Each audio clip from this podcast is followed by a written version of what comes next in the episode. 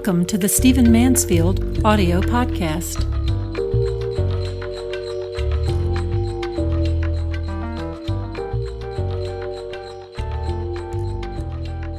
I want to answer some questions that people have been asking about my recent podcasts. I'm very happy to do that. Um, there, there, it's, it's fascinating how many people are interested in Mormonism, how many people are interested in Mitt Romney, how much Mormonism is kind of at the center of our national debate and our national discussion, and of course, it's that's only going to increase in the coming months as the uh, conventions and then the, uh, the fall election takes place.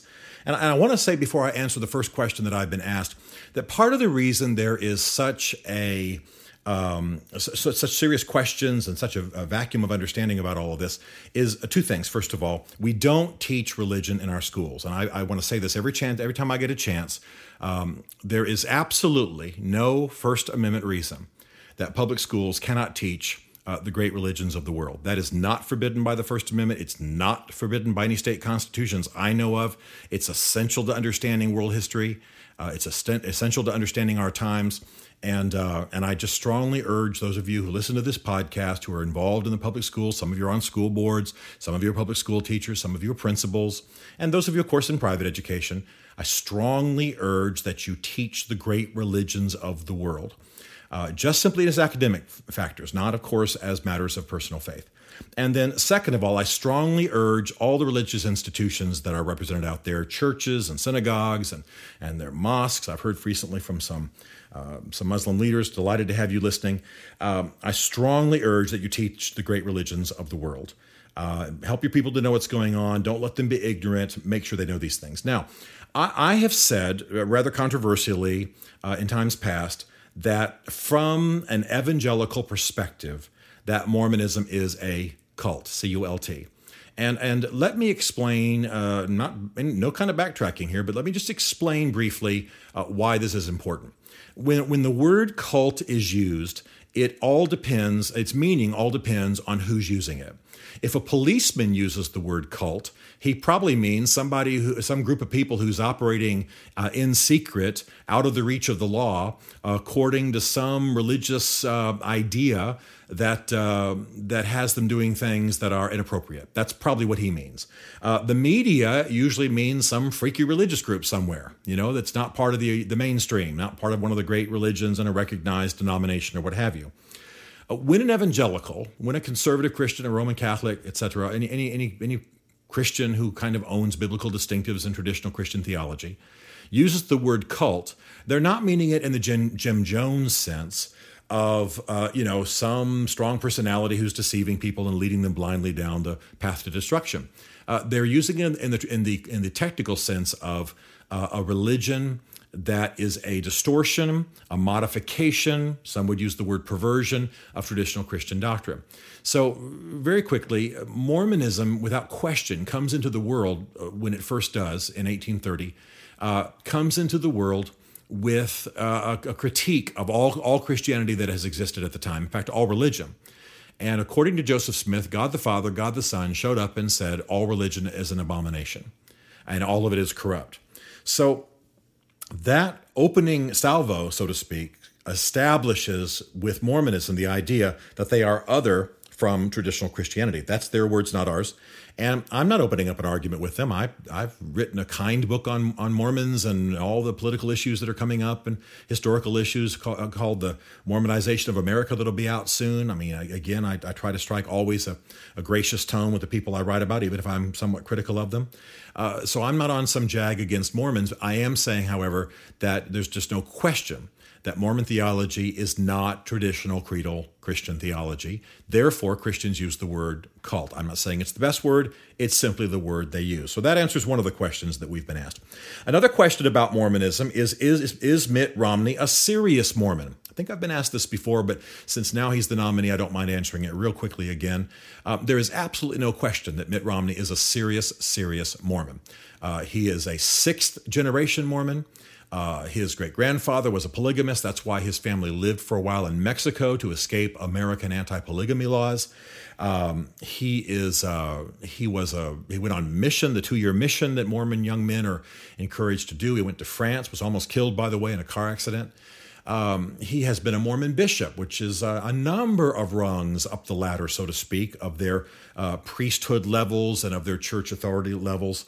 Uh, so this is a man who is a serious Mormon, not only by virtue of the positions that he's held, but by virtue of his personal faith. It's why he has a family the size uh, that he does, that he has said this. It's why his wife converted to Mormonism so that she could marry him, uh, and, and probably out of other virtues of the faith. I don't mean to make that the only reason, but she certainly says she converted to, to, to marry him and made that part of the picture.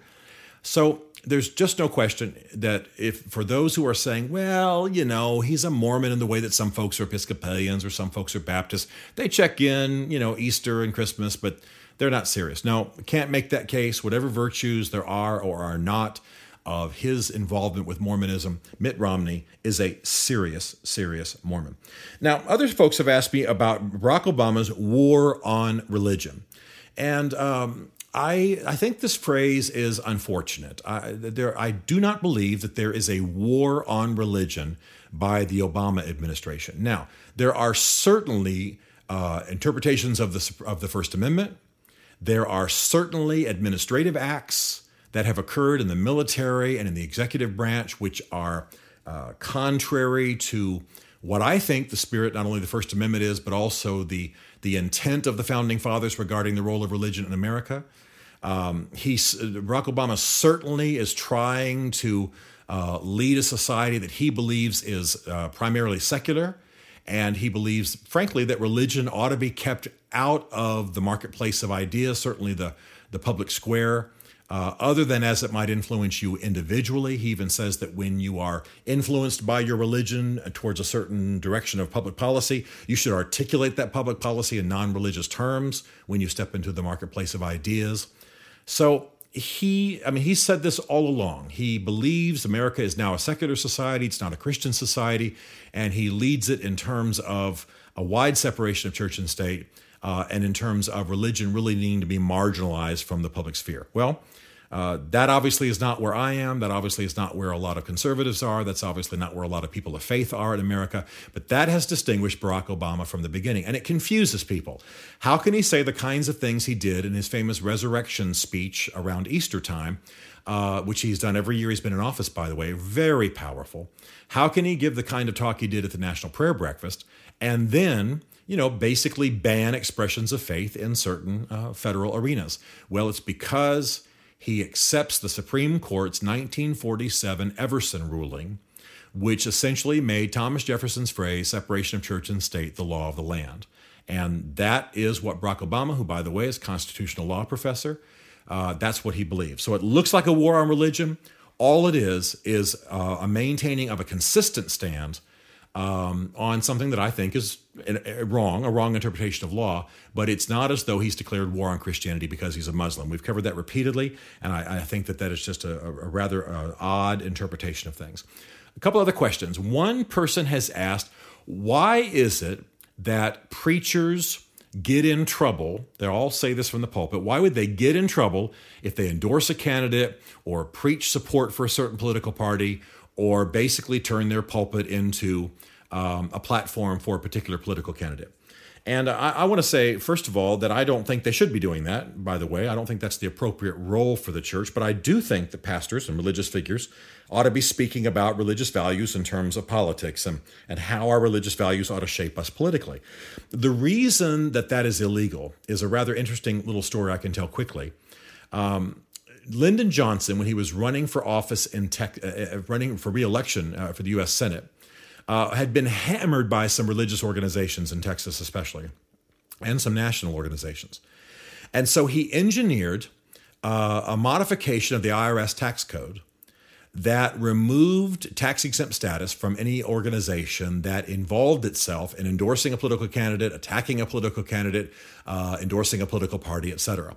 So it's not uh, a body of Supreme Court law. It's not a ruling. It's not uh, an act of Congress. Well, it was an act of Congress, but it, uh, it was not a, a law uh, written by Congress. It was instead uh, written into the IRS tax code. And what is threatened is that if a pastor becomes too vocal about politics, he can lose his tax exempt status. Now, I think down the road, what we're going to see is churches refusing tax exempt status. uh, and ex- and and uh, going ahead and paying taxes in order to be able to speak forcefully about uh, these issues, these political issues. A lot of folks are going to be bothered by that because they don't think they should have to do that. I don't think they should have to do that either. Uh, but the bottom line is that is the law. It's not going to change. And um, unless that uh, provision, the tax code, is reversed, and, it, and I don't don't see that happening in our generation, then we're going to continue to have these restrictions. So the bottom line is, I do think you're going to see a movement pretty soon of churches, at least independent churches, refusing tax exempt status so they can speak freely about politics. But that does explain that issue. And if your pastor or your religious leader, your, your, whoever leads you, gets up and says, "I can't do certain things, but I can talk generally about you know our religious values and uh, related to politics," that's why. Uh, unless it's a denominational uh, policy. And it's because Lyndon Johnson made sure there was a provision in the, in the IRS code in the 1950s uh, that removed tax exempt status from those who spoke about politics.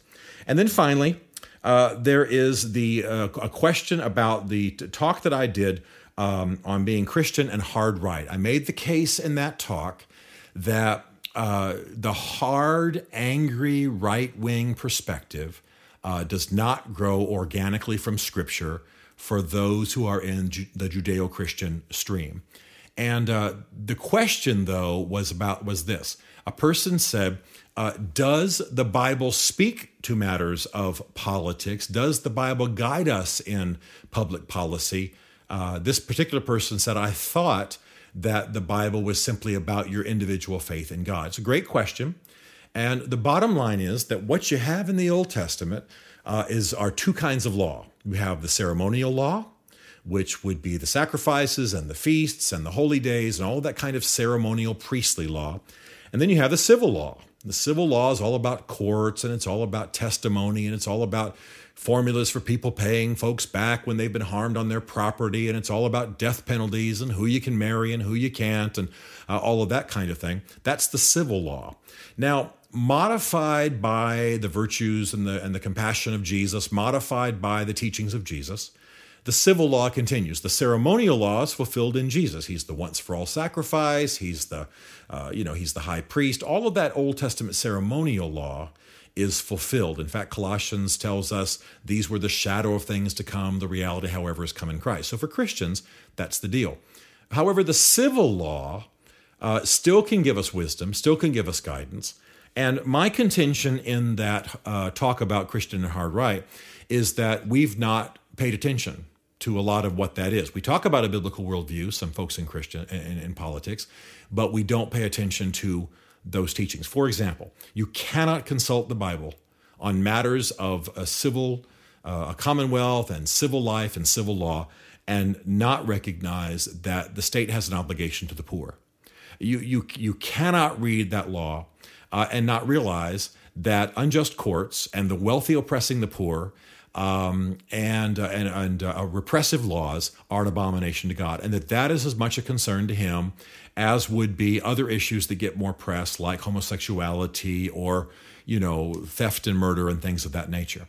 So I am always challenging Christians to think biblically, and by that I don't just mean that we have some kind of a sloppy, uh, compassionate kind of thing for everything that moves and we don't pay attention to what the law is. I do believe, and this is certainly the teaching of church history, that there is a great body of compassionate, wise law that arises organically out of the scriptures when we bring it uh, in the proper theological way into the New Testament that gives us guidance and direction for our times. It does not produce the Democratic Party, it does not produce the Republican Party.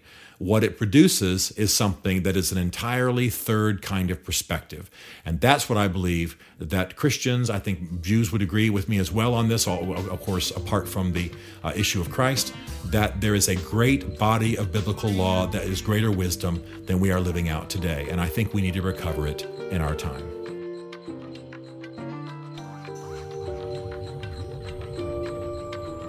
Stephen Mansfield is a New York Times bestselling author a popular speaker, a frequent faith and culture commentator on Fox Cable News and CNN, and a blogger for the Huffington Post. His groundbreaking books on faith and American politics include The Faith of George W. Bush, The Faith of Barack Obama, and the upcoming The Mormonization of America.